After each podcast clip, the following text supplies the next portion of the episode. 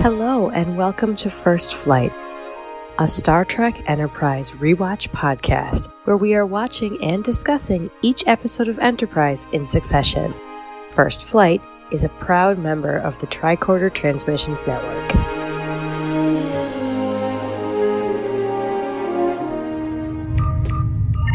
This is Commander Tucker of Enterprise. We've got some information you're going to want to hear. Welcome, Enterprise fans. I am your co host, Melanie. And I'm your co host, Abby. And tonight we are discussing Acquisition, the 18th episode of season one. This episode was written by Maria and Andre Jacquemetton, based on a story by Rick Berman and Brannon Braga. It aired on March 27th, 2002, and was directed by James Whitmore Jr. But before we begin our discussion, we need to issue a red alert. Tactical alert. All hands to stations. There are potential spoilers ahead. We might end up talking about any part of the series at any time. But before we go any further, we have an announcement. Tonight, we are very happy to welcome a special guest to the show, our good friend Peter Hong from Twitter at PeterTrek1. Peter is the co host of the Star Trek Book Club, and we really enjoy talking Trek with him on Twitter and hearing his expertise on Trek trivia, history, novels, and books. Welcome, Peter. How are you doing tonight? Hello, I'm great. Uh, thank you. Thank you very much, Melanie. Thank you very much, Abby, for inviting me here. Uh, it's a pleasure to be here, and I look forward to talking with you about, about enterprise and about specifically about acquisition. Well, we're really happy to have you here tonight, Peter. And before we get into our discussion, we'd really like to hear your Trek origin story of how did you get into Star Trek? And if you can also tell us your connection with Enterprise. Uh, sure. Uh, well, I got into Star Trek in high school. When I started high school, I joined the astronomy club because I was interested in astronomy for a few years. And it turned out that everybody in the club were Star Trek fans except for me. and I never really heard of Star Trek before. so, in order to participate in the conversations, I ended up starting to uh, watch Star Trek. Uh, turns out the at the club, all, really all the club meetings were essentially Star Trek discussions. We didn't really talk much about the, actual topic of astronomy. We all talked about Star Trek. So I started to watch TOS, which was the only Star Trek that was around at that time. This was in the early 80s. So I watched TOS in syndication, you know, seen every episode dozens of times started reading the novels, started uh, going to conventions, and of course, then got into, continued to get into Star Trek in the, the 90s during the TNG to Enterprise era. I did a rewatch. I, actually, I joined Twitter in the spring of 2020 as part of, the, you know, during the pandemic. And then I discovered this whole new area of Star Trek fandom through online. And then right around that same time, I did a my first Star Trek rewatch, which was of Enterprise. Uh, seasons one and two were actually the two seasons in the whole franchise I was sort of maybe least familiar with. I've seen all the episodes. I you know watched uh, you know all the different series, but those are the two area two seasons that I wanted to refresh myself the most at. So I uh, watched the full Enterprise rewatch, and I really developed a greater appreciation of that show uh, after that. So, you know, that's a little bit about my uh, background of uh, Star Trek. Very cool. I love that astronomy club story. Yeah. and I know that Abby and I are also so grateful to have met the Trek Twitter community and met you. Very much so. And, you know, I've been to a few club meetings that were secretly Star Trek meetings as well. I feel that vibe strongly. mm-hmm. Yeah. Okay. And now for a summary of the episode, it's time for Abby's captain's log. Okay, Abby, let's go. Captain Starlog supplemental. Okay, acquisition. A group of thieves knock out the Enterprise crew and begin looting the ship, while a still conscious Trip is the only one who can save them and get rid of the mysterious aliens. All right, it's time to deploy our subspace transmitters and get into this episode. I'm going to start things off with a question for each of you. What were your initial impressions of the episode? How did you feel about the Ferengi being on the episode? Did you like this one? And you can also wrap your thoughts into the cold open also. Peter, since you're our special guest, why don't you go first? Okay, sure. Thank you. Thanks, Melanie. Uh, well, I mean, overall, I, I did enjoy the episode. I think it, you know it was one of the more comedic episodes on Enterprise, and it you know brought in the Ferengi, which we haven't seen in, in a little while. So I think overall, I, I enjoyed it. I mean, it's not you know while it's not one of my top top episodes, you know, when it comes to Enterprise, it was pretty good. I did kind of reminded me of a couple of, previous Star Trek episodes, in particular, sort of Starship Mine from TNG uh, so it has that sort of the die-hard feel of it, of especially that first segment with Trip, you know, kind of sneaking around and, and trying to understand what's going on. So it had that vibe, and and also TNG's Rascals, which was the the one in which the the, the Ferengi boarded the Enterprise D uh, for nefarious reasons, and that was the one when the you know Picard and and some of the other crew uh, were were children, but that aspect of the Ferengi taking over the Enterprise, or at least getting onto the enterprise, it had a little of that, that vibe to it. Overall, I, I did enjoy it. So I think the, the thing that stood out to me, and we'll maybe go over that towards the end, it was actually the guest stars because that was, you know, having three sort of Trek alumni uh, yeah. be part of it was a def- definitely a plus uh, when it comes to this story. Yeah, that was super cool seeing the Trek alumni. And I, I hadn't thought of the Die Hard connection. That makes so much sense. Thank you. Abby, how about you? What did you think? Well, I know that when this episode first came out, I remember in the very early days of internet chat rooms with all this, the supreme backlash about how the crew of the NX-01 saw Ferengi before they were supposed to know and they were introduced in TNG and all of this. And, you know, I've, I've thought a lot about that in the years since. And I actually for watching this went and watched the TNG episode, The Last Outpost, where they were originally introduced. And I honestly, I know this was a gimmick to get the Ferengi on Enterprise. I don't really care. I liked it. it's a fun episode. Like, yes, it's stretching it a little bit thin that this could have happened and they would never have in all that time that they were repacking the stuff on the Enterprise ask them the name of their species or any of that. But I don't really it, it's not going to bother me when I watch this. It's not going to take away from my enjoyment. I mm-hmm. I like this episode and I like that we saw these as those more early TNG era Ferengi. They have the Ferengi whips, which are always fun. They don't seem very practical, but they're interesting. Yeah. They have the the costumes that are more like that. They have the mannerisms that are more like that era they have the same kind of music in the background if you notice lots of the like clarinets but that kind of is more of the spooky clarinet as opposed to the goofy clarinet that they used a lot in TNG when they were using the Ferengi as as kind of comedic relief or even into DS9 and I like those little bits of continuity and I think that this coming at the end of you know the 90s era the Berman era Trek whatever you want to call it they had a lot of Ferengi things to draw on. So to go back and kind of fill in this little gap and show this, it was fun for me. I didn't mind it at all. And I really love that, you know, the entire cold open was done with not a word of English in it. It was all in in Ferengi. It, it was all spoken like that. And you you understood quickly what they were doing, what was going on, what everything meant. And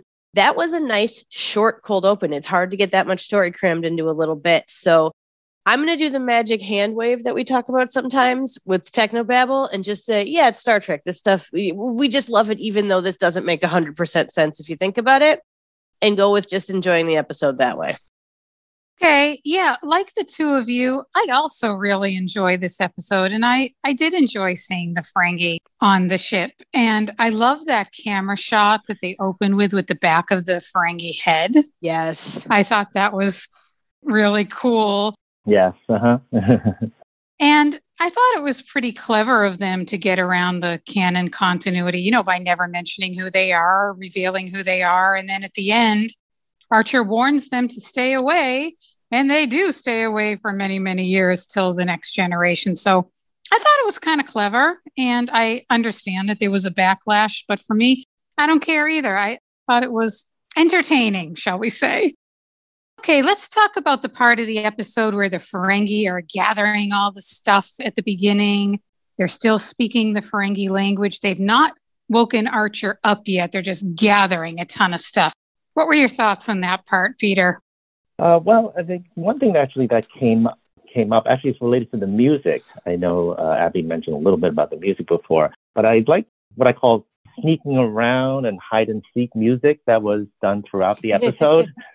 and it was most relevant, I think, or the most obvious here when they were actually were speaking around uh, during gathering things. You know, we were seeing the different parts of the ship. They were inspecting different things they want to take. But in the meantime, in the background, there was that music that was very well done. And I think that, you know, that added to the atmosphere of the show. Uh, I mean, throughout the whole show, that was really the main style of music that was done. So that was something that was interesting. And, and actually, I sort of did a quick check that the composer of the of the episode was Velton Ray Bunch, and he actually scored about 13 episodes of, mm. of Enterprise. But he was actually scored a lot of episodes of Quantum Leap, so I think he and and Scott Bakula has, has at least crossed paths uh, uh, before. Sci-fi takes care of its own. We're all they're all related. So that was interesting, and uh, but I think uh, going through the different parts of the ship and checking things out, seeing what's available, kind of helps set everything up. And like you said, I mean, only Ferengi was spoken during this whole segment. So that, but at the same time, we kind of knew what they were saying without understanding the language through their uh, nonverbal communication, through their faces, you know, what they were, how they were handling the different items. So mm-hmm. it, it, was still, you know, it, you know, we would still be able to follow along while, you know, while they were going through the um, sort of the sneaking phase. Yeah, I took a note about the music also because I love the music in this part. I thought it was fantastic. And I was hoping you would bring the name of the mm-hmm. composer, Peter. I had a feeling you might know that. Thank you. That was really neat. And like you said, you, you could understand what they were saying, even though we didn't have the translation. So I thought that was interesting. Abby? All right. So here comes Abby talking about food on Enterprise again. So I adore the part where they're in the mess hall, like going through and smelling stuff and and noticing things. And because I happen to notice and freeze frame because now I'm doing that on the food in this show. But when they pull out that it was Muk when he Muk pulls out the plate and it's got crackers and grapes and it's got a big hunk of something in the middle. Well, on freeze frame, you can see it's a beautiful hunk of brie cheese. And that cracked me up because he sniffs it and like tosses it back. And that would personally made me laugh because my younger daughter hates it when I eat brie because she calls it stinky cheese. So I just I was laughing so hard at that. But I love that chef must make a mean pecan yeah. pie because that's what they end up taking is all the pie. But there was also lemon meringue pie on the table. If you notice, some poor ensigns passed out in it, which is a waste because if chef is making two kinds of pie in one day, then that's kind of a special day.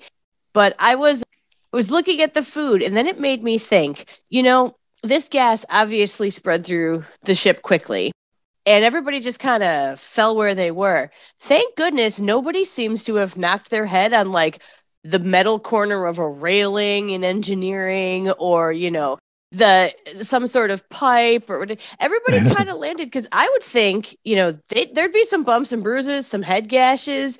They toss Travis out of his chair, like you hear the thud.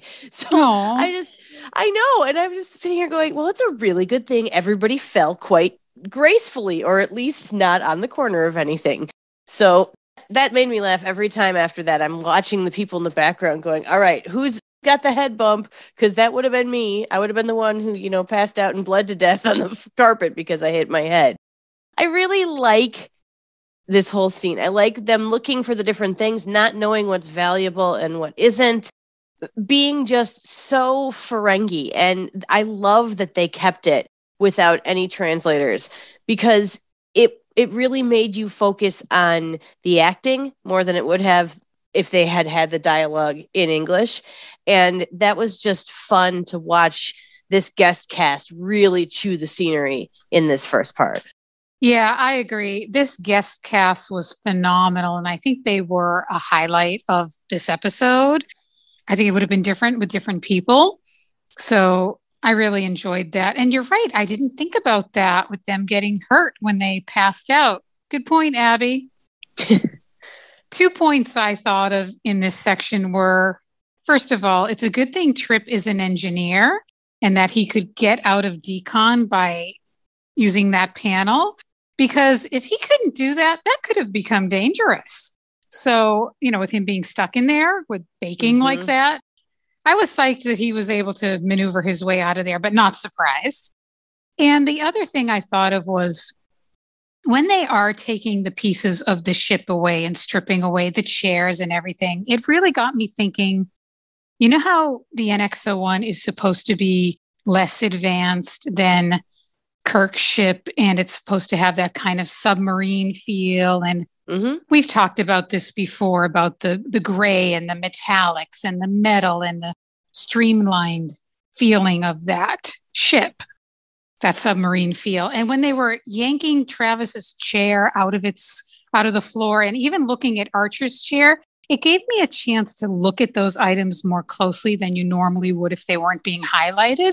And I think it really did show that those chairs aren't that comfy. And this is kind of basic stuff. And I like seeing the items of the ship highlighted in a way that we hadn't seen them before. I thought that was kind of cool. Oh, Melanie, I have to say something on that because I wrote down a note about Travis's chair. It's on a track. Like I had never noticed until I was rewatching for this. His and he has that huge panel in front of him. And when they take the chair, it's got like maybe a three or four foot track that you can see it rolls back and mm-hmm. forth on. That was so interesting for me to notice. And I'd never, I mean, and it hits the door of the turbo lift on the way out. And I just had never put that together before. So I agree. It was so neat seeing that. And I was thinking through this whole thing, man, this was either the prop department's favorite episode of the season because they got to go nuts, or their least favorite episode of the season because they had to go nuts. So I agree. The props in this are fantastic. Um, there was one thing actually just jogged my memory related to the when the crew was fainted or, or knocked unconscious in the hallway. I noticed that the. Mm-hmm. crew sort of fell on the edges of the hallway at the beginning. So they had enough space for, you know, Trip to run down without jumping. He actually jumps later, but at this phase, he actually, you know, does just run straight down. And there was also some room for the Ferengi to kind of like move their carts as they, you know, go around. So I just remember it was kind of funny that nobody fell like cross the block the hallway. So that was appropriate fainting. You know, convenient. Convenient. That's like convenient fainting on the show. Yeah. Well, that made me think, Peter. I was always wondering now when it makes sense to me that decon is right next to the shuttle bay or wherever because it shouldn't be all the way into sick bay to, before they figure out if they have you know some sort of contagion on them but the fact that it took trip as long as it did to get from decon to sick bay makes me wonder okay so if they did come back with some like horrible microbe that you know the gel didn't kill fast enough and they went into shock would Phlox go into the decon to treat him or would he walk all the way like Trip ran around in his underwear and to get to sick bay before he treated them. It was it made me need a map. It was mm-hmm. interesting. I would love to see a map of the NX01. I'm going to dig that off the internet at some point later tonight. There must be some type of technical manual or something. We need that. Okay, so now the Ferengi have woken up Archer. And I'm curious to hear your thoughts about this initial conversation between Archer and Ulis. Great scene. What are your thoughts, Peter? Sure. Well, I really enjoyed the the scene with Archer uh, talking and negotiating uh, very quickly with the Ferengi. I think he had the. It, it reminded me of some of the classic Ferengi conversations that we saw in DS9 with Quark and with the Grand Nagus and sort of that style of that back and forth negotiation. And Archer mentioned things like starting with, you know, half of the goal, 15%, 30%, and just threatening to walk away from the deal. You know, so it just brought me flashbacks to some of those classic conversation, negotiation conversations that we've heard in, you know, on DS9. I think Archer did very well. I think he could have probably handled, I mean, he handled the Ferengi pretty well. And given that he, you know, haven't met anyone like them before, it's uh, the first time that they've, uh, they've met them. So I think it was one of my favorite parts of the episode was types of sequences that Archer had. So, mm-hmm. Mm-hmm. Yeah, I agree with you, Peter. Those parts were definitely some of my favorites as well, for sure. Abby? Well, I have to say, first of all, I appreciate that while Enterprise's favorite feature for me is not that they put people in their underwear, at least they are equal opportunity in having people hang out in their underwear because Trip is still in his underwear through all of this chunk of this. I have to say, I really enjoyed the scene with Archer being awoken and talking to all the Ferengi. And I really want to call out Jeffrey Combs in this scene and in all of his scenes in this chunk because he has just played Shran and had some really intense scenes with Archer. And now here he is back. I swear he took lessons from Shran's skeevy Andorian friend because he he's got some some ick in there with how he interacts with T'Pol and how he he really Ferengifies himself. So bravo to one of the best actors to have graced so many different characters in Star Trek overall. And I really liked this scene. I noticed what I first I thought was a continuity error and then realized that it wasn't. When Archer gets hit across the face and his lip starts bleeding, that when you first see it, it's pretty gooey. And then I noticed in my first rewatch, I'm like, wait a minute, all of a sudden it's gone and then it's back. Oh, somebody didn't notice that. But the second time I watched through, I was watching for it. And I saw subtly, you see Archer wipe his mouth and wipe the blood off. And then the next shot, it's not there. And then it's mm. back again, bubbling up again. And I was like, that's actually even better continuity than I thought it was. So, bravo to all those little things that I am actually looking for now that somebody obviously looked for then, because that's just really good TV. That's really lovely little details. So, I really enjoyed this. I agree with what Peter said. And I also would like to call out the fact that the Ferengi are sniffing boots in people's quarters here. And uh, we know from previous episodes that these boots are made out of recycled human waste. So, you know, that there's a metaphor in there somewhere. Interesting. You know, Abby, I'm glad you brought up the blood thing because that is a really neat nuance. And I agree. This portrayal by Jeffrey Combs of Krem was fantastic. And Peter, I'm with you about this negotiations. I love to see the crew improvising together and their teamwork being able to read each other with this clever bluffing and planning. And Archer does some really great bluffing here. He sizes up the Ferengi quickly. And even though he's getting beat up like he did in the Andorian incident, he still thinks very quickly on his feet to figure out exactly what to say to these guys with the gold bars and the 50%, 20%, 30%, like you said, Peter. And when he says to Ulis, no deal, I'd rather you take the women and go, Archer was really banking on his instincts, knowing that they wouldn't go for yes. that. Like that was a really risky bluff, I thought. But Archer felt so confident in his bluff. And also, you know, T'Pol's also misleading them with the scanners and all of that. So I really enjoyed this teamwork by the crew thinking on their feet.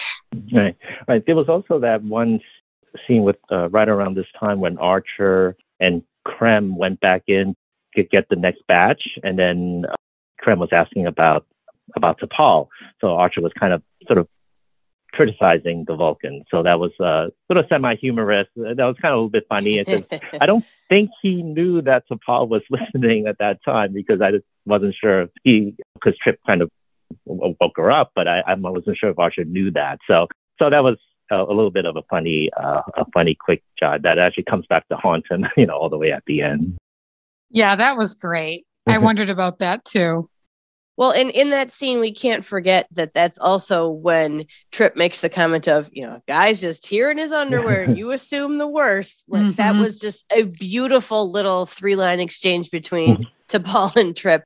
And it shows growth. I mean, they would never have been able to do that or understand that it was not crit- critique but observation just a few episodes ago i love how the relationship between our big three has grown in just this you know three quarters of this season it's really mm-hmm. nice to see that even in episodes like this they're they're showing that growth yeah, I agree with you. And that reminds me of that sick bay fake out scene at the end of Shadows of P'Jem, where again they're reading each other's cues and figuring out how to improvise together. I love this crew.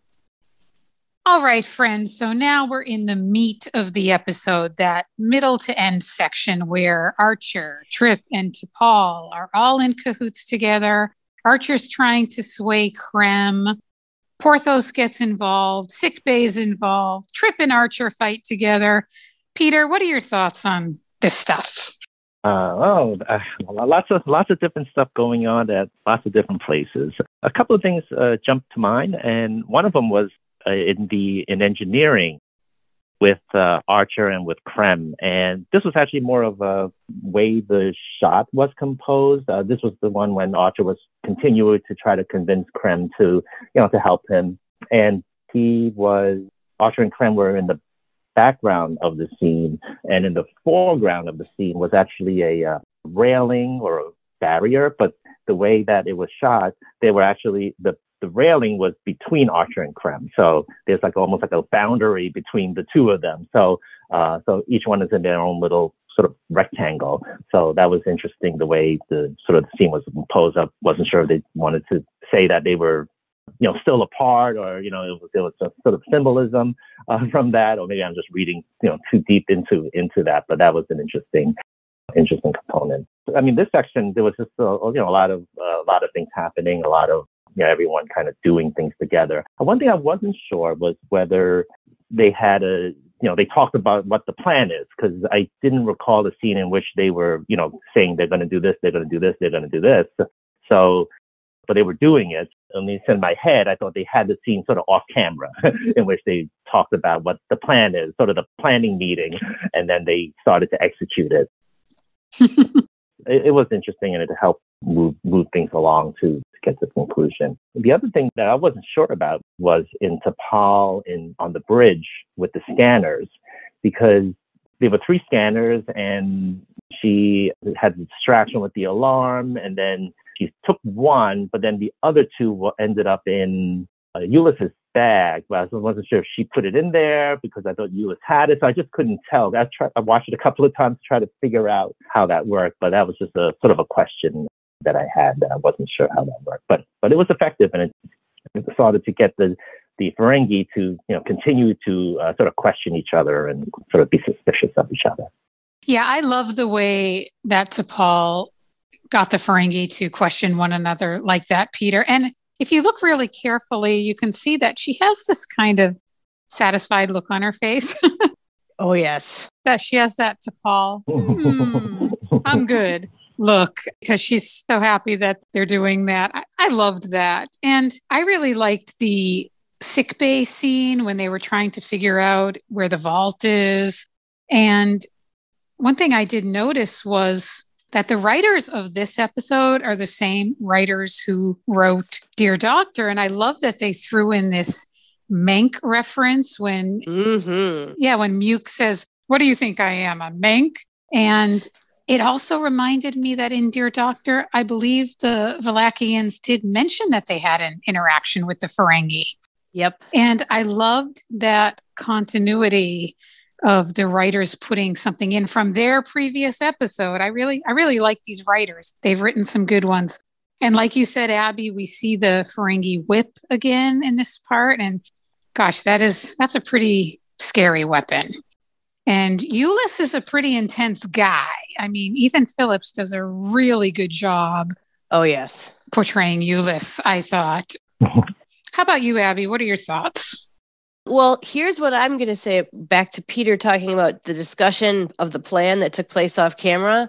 hmm What I was noticing in this episode is that it feels like I bet it ran long. I bet it took longer to show what they did than they thought it was because I also thought like when Archer tells Trip when he can't get him unlocked, I I've got an idea, but you're to need some help. And then all of a sudden that he's getting T'Pol woken up and all this. Da. I'm guessing that they went through all of this off camera, or maybe that they had more in that scene because it almost felt like that scene had a really abrupt cutoff. So I'm wondering if they didn't have to cut some of that for time.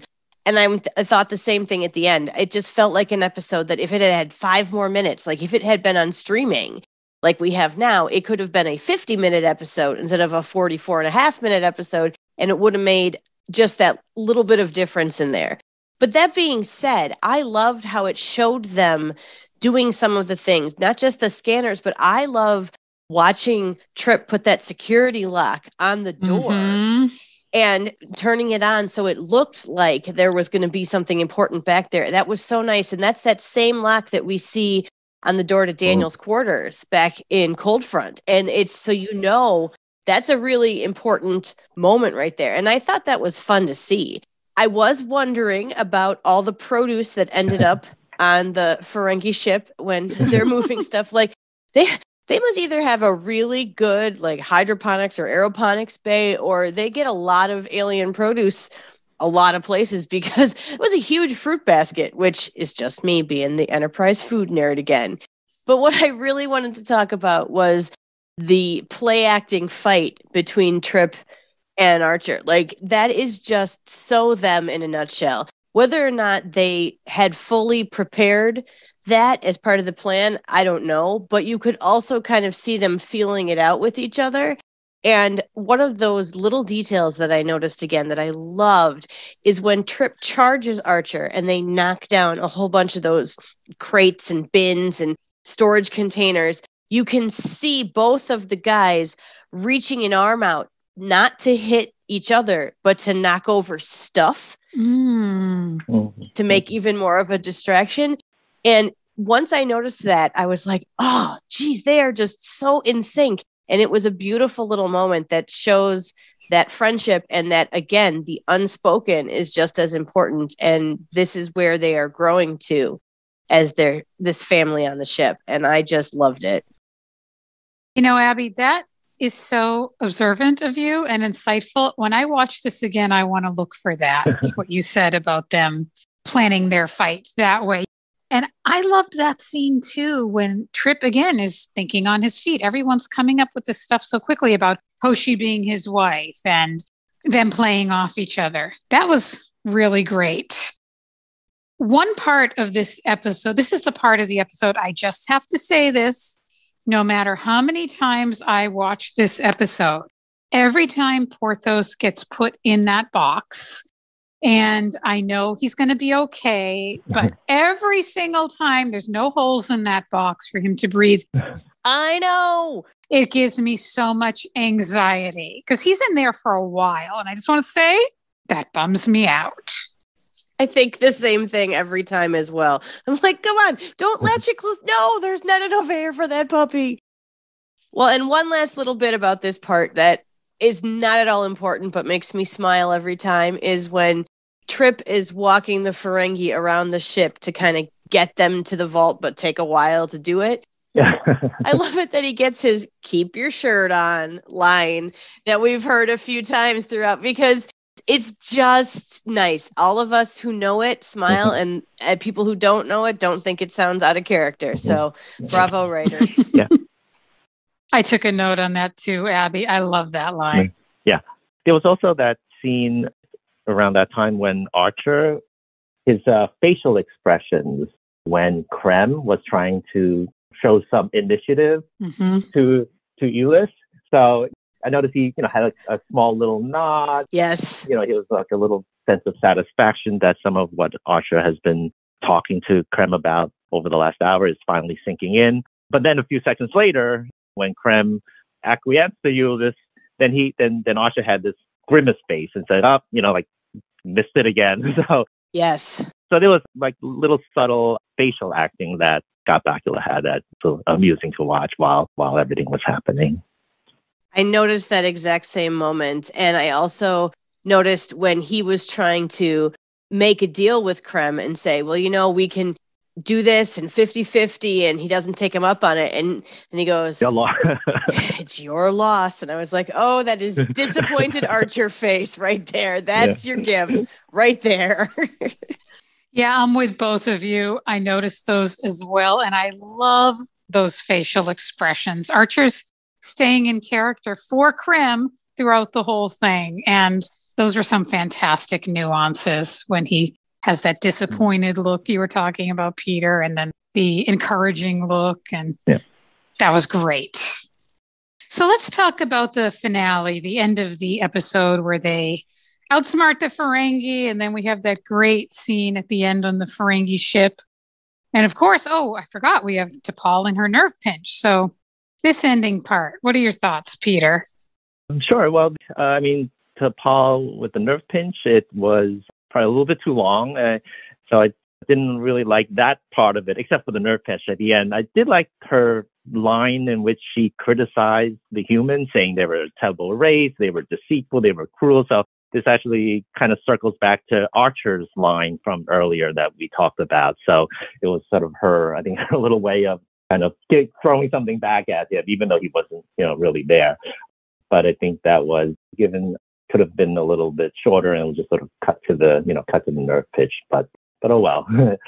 I did like, you know, once everything was over and when, well, when T'Pol was about to release Archer, and you know, that's when she was again, you know, giving him a little bit of a hard time. I actually wanted Archer to say something like, you know, I know he first offered I think five bars of gold, and then I wanted him to, you know, offer ten, you know, kind of like keep that Ferengi spirit at least a few more minutes longer uh, before she released it. But I think she just he went back to sort of the Federation mode and and just you know, made a captain's decision to uh, orders to to get out of those handcuffs. But yeah, but I think it was a good conclusion and kind of wrap things up, wrap things up well in a comedic way, but sort of keeping in the spirit of this whole episode and the whole story. Yeah, I thought the scene with him ordering her to undo the handcuffs was pretty funny. That was great. And it shows how comfortable they are together as it, it's been happening throughout the season. Yeah, I agree with the whole T'Pol dangling the keys thing. I have to say that she's got some flair with the keys. Like when she first takes them from Krem, she does the little like wrist flip. And when she's showing them to Archer, she's dangling them. We've talked in the, just the past few episodes, especially in Fusion, about how she's a Vulcan where her emotions are closer to the surface and she's got a sense of humor, a very, very, very dry humor, but it's there. And I think that she is showing the captain that she cares by doing this. And that's a really nice moment. It's definitely light, but it, it means a lot underneath it. So deep lightness, I guess. but I have to say, the Umax scene, I agree. It's too long. It feels like it goes too far. And I always wonder when she opens up that container and she takes a single weapon, would you not take all four? Because there were four in there. Like, just take all four. You don't know when you're going to need another one or when you have opportunity. But I have to say, the fact that that scene was as long as it was made for at the end when they're on the Ferengi ship and Krem makes one more plea to her that, you know, you could amass a fortune, you'd make a great wife. And she doesn't have to say a thing. She doesn't raise an eyebrow. She doesn't change facial expression. She just turns around and walks away. And that is a mic drop moment. So Mm-hmm. I will take the uncomfortably long Umak scene to get that walk away because it was absolutely hilarious. And I have to say, the last bit here, I like that the, the Enterprise crew makes the Ferengi put all the stuff back. It's just the most fitting. It's like I work with young kids. So you have to say, you know, the consequence should be a natural consequence. If you take something out, you have to put it back. And that's exactly what they got. You took all this time taking it out, now put it all back. And it just seems like for a light episode, that was the right way for it to end. I mean, they could have put him in the brig, they could have taking them back to Starfleet, but they just let them fix the mistake and go away. And I I really liked that because if it had ended differently, it would have changed the whole tone of the episode. And this was a good light 75% of the way through the season break that we really needed.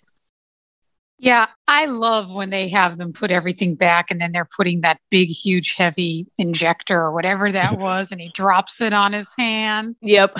and they're just following them around under gunpoint. That was awesome.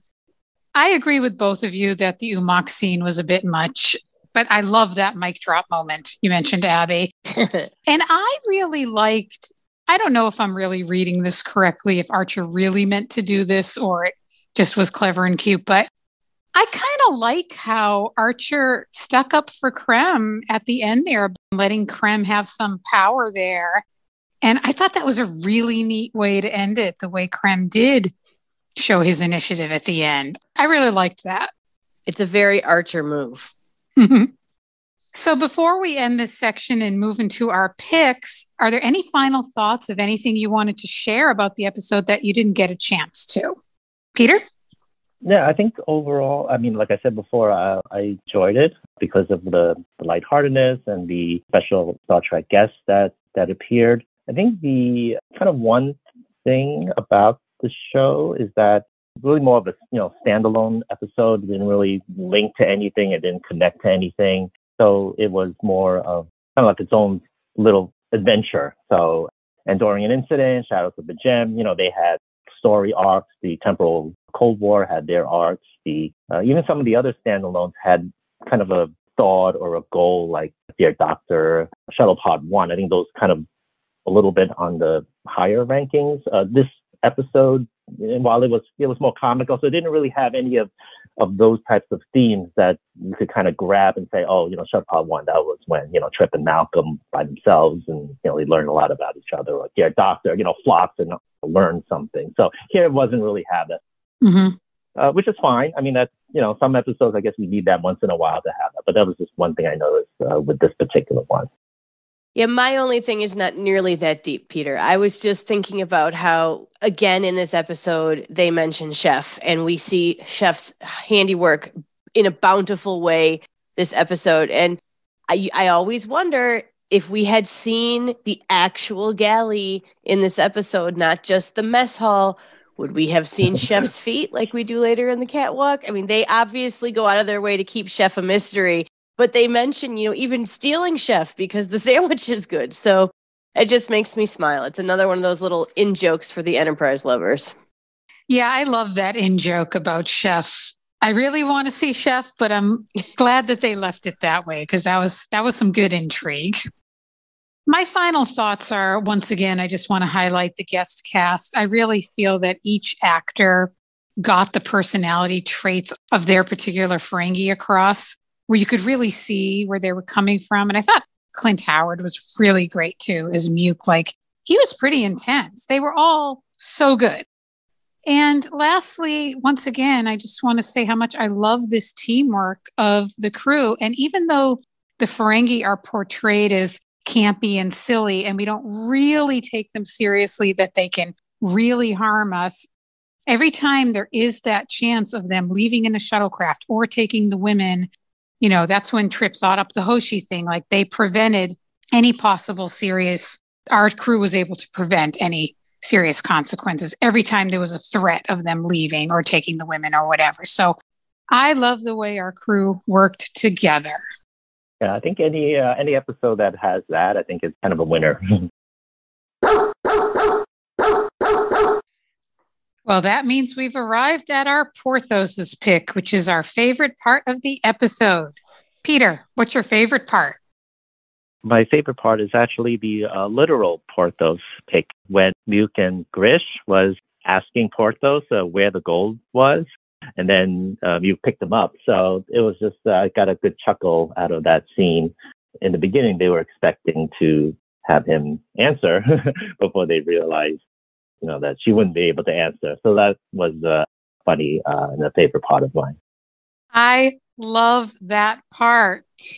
I love when they say, look at the size of its ears. And when they're when they're asking Porthos, "Where's the vault?" My translator won't lock on to its language. I absolutely love that part also. I love Peter that you literally picked a Porthos pick. That is so perfect. My Porthos pick for the night is the Ferengi costumes. They were amazing. We were talking about how the guest cast made all of their characters come alive because of their acting. Well, the costumes did the same thing. They were all very Ferengi, but very individual as well. And they had so many good details. And like I said before, I had watched the Last Outpost, the TNG episode, where the next time we see them in the timeline, you could see the connections there, but you could also see the growth for where it goes to DS9. And it was just, I mean, we even saw their striped socks close up it was so neat to see the different fabrics, the colors, the patterns, the embellishments. They were gorgeous. So bravo to those Ferengi costumes this time. Yeah, those were spectacular, really detailed, really amazing. I agree. And also related to the costumes, in the beginning when I was watching it, I was getting a little confused as to, you know, the different Ferengi. So I, I ended up using the colors and the costumes that they were wearing as a way to identify how each one in each of the different scenes. So I used it to, and that was very helpful to have. So that was a, a, a great pick to have there. My pick, I actually thought of Porthos as well, Peter. Mm-hmm. So I'm so glad you chose it. I loved the scene with Porthos in Archer's quarters. And of course, the scene at the end when he gets him out of the box is so adorable when he says, Oh, Porthos. That was so cute. so I'm going to choose my other Porthos pick because I had another thing that I loved, which is after Krem is touching T'Pol's ear and drooling over T'Pol when she stands up and says, There are times I wish Vulcans hadn't learned to repress their violent tendencies. I love that line. I wonder if I wasn't channeling this episode back in Fusion where I was wishing she had let her violent tendencies out. So, yes, that is a perfect T'Pol moment in there. Accessing library computer data. Well, it's time to share some trivia. Peter, what can you tell us about acquisition? I do have actually a couple of uh, little tidbits of trivia for this episode. The first actually is related to Trip. In instead of his usual red engineering uniform that he wears. In this episode, he wore a blue science uniform. Also, in a later episode, he's going to be wearing a gold captain's uniform in Twilight. So that means that he would, is the only crew member on Enterprise that wears the uniforms of all three divisions at least once on the show. So that I found that to be interesting. That's cool. And then the the second trivia uh, I have is related to one of the guest stars, to Clint Howard. He's the one who plays Muk. This was his third of four guest appearances on the Star Trek franchise. He actually started Star Trek with TOS as he was playing uh, Balok in the Corbomite maneuver. Then he was on DS9 as Grady in past tense. This is his third episode in Enterprise. And then he was most recently in Discovery in the season one finale, Will You Take My Hand, when he played Orion. So between his first appearance on TOS and his most recent one on Discovery, it was actually about 51 years between that time period. So he's an alumni of Star Trek a few times over. That's amazing. He was so great in Corbomite Maneuver. What a long, long career he is Ron Howard's brother, correct? Yes, he is Ron Howard's brother. He also had a, a acting career that has a lot of you know different credits. I actually remember him in in Apollo 13, right around the mid 90s when he was one of the members of the controlling team on in NASA. So that was uh, interesting. Yes. Oh yeah. Very cool. Abby, what do you have? So I have a nice short and sweet one here, but you'll never unsee it once you see it. The Ferengi pad that's used in DS9 over and over and over again, most notably in Quark's bar, is used here in Enterprise as a Ferengi scanner, but all they really did was add a couple LED lights. Very interesting.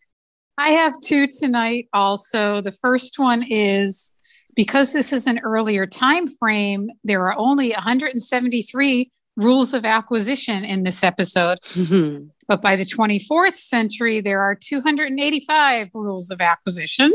So I thought that was interesting. And lastly, once again, the writers of this episode, Maria and Andre Jacquemetton, they are the ones who came up with this Ferengi language. It was created specifically for this episode, and they based it on the French language. And I thought that was very interesting. That is really interesting because as much time as we spent listening to just the Ferengi language in this episode, I noticed that it didn't sound like any of the other languages in Trek that we've heard before. So, so interesting to know that it was based off of French, and that's probably why. Yeah, and I think that gives another kudos to the four guest stars who were playing the Ferengi this in this episode because they had to, you know, learn or be able to speak a language that really didn't exist.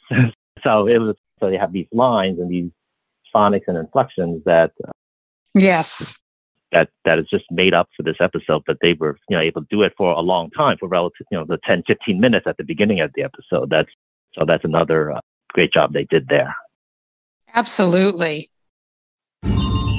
Transfer of data is complete. Well, we've arrived at our Vulcan's verdict. On a scale of one to 10 grapplers, how are you rating acquisition, Peter? Well, I rate the episode a six out of 10 best part were the strong guest stars that were in this episode. But I also felt that because it really wasn't sort of anything substantial or permanent that happened at the end, you know, there wasn't a, a payoff. So that was the reason uh, why I had that rating. Okay, we have a six on the table. How about Abby? Well, you know, this episode was kind of silly, over the top fun. But again, like I said at the beginning, I don't mind it.